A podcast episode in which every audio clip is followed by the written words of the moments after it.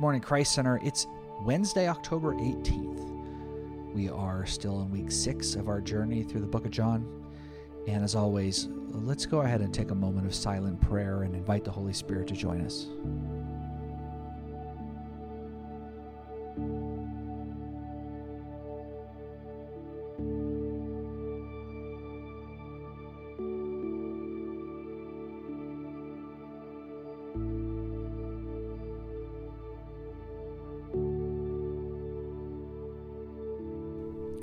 This is Ellie Kelson. Today's reading comes from John 7, verse 37 through 52.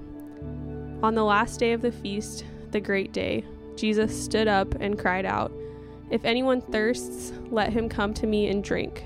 Whoever believes in me, as the scripture has said, out of his heart will flow rivers of living water.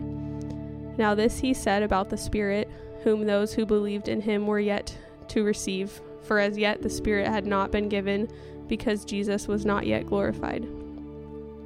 When they heard these words, some of the people said, This really is the prophet.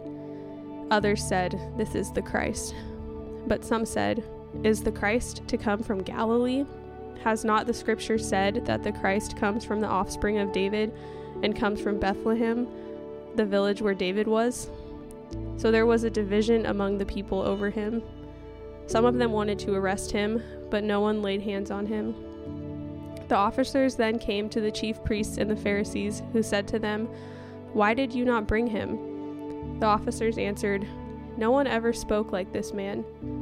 The Pharisees answered them, Have you also been deceived? Have any of the authorities or the Pharisees believed him? But this crowd that does not know the law is accursed. Nicodemus, who had gone to him before, and who was one of them, said to them, does our law judge a man without first giving him a hearing and learning what he does? They replied, Are you from Galilee too?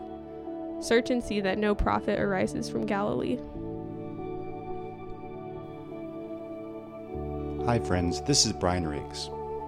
You know that one verse always hits hard for me. Whoever believes in me, as the scripture has said, out of his heart will flow rivers of living water. There are many profound and deep sentences in the Bible, and this is definitely one of them. In the book of Genesis, we are first introduced to living water when God forms life sustaining waters. The waters flowing out of the garden gave life to every living thing. The concept of living water has been part of our heritage since creation.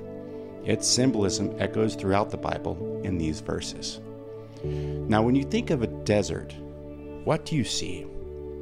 If you're like me, you see a dry and desolate place with no vegetation, signs of life, and more importantly, water.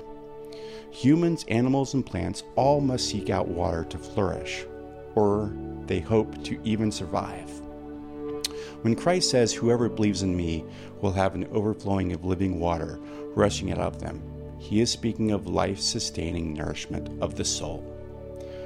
The passage goes on to speak of the officers who were asked, Why did you not bring him?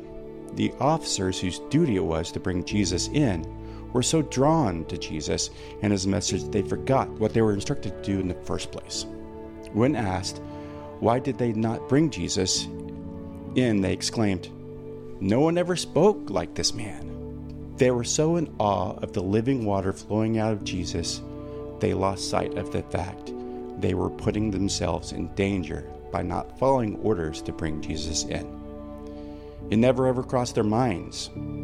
I believe everyone who comes to an understanding of Jesus and accepts him experiences that same awe inspiring moment of living water.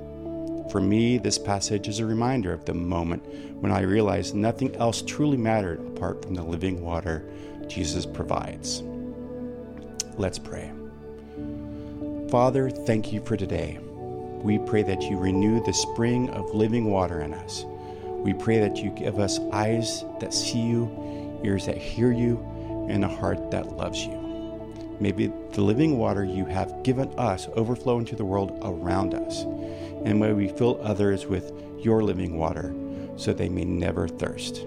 Amen.